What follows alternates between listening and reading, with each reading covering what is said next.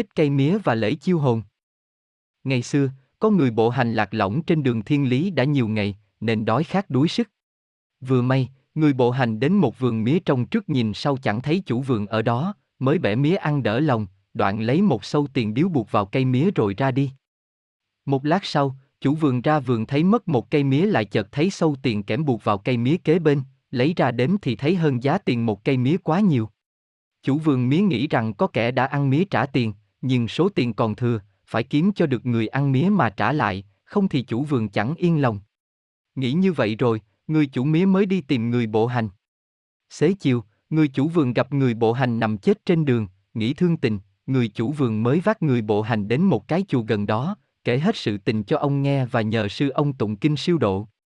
Nhà sư liền lấy cây mía buộc tiền vào rồi đặt lên đàn, đoạn đọc kinh cứu khổ, gọi là lễ truy hồn hay lễ chiêu hồn.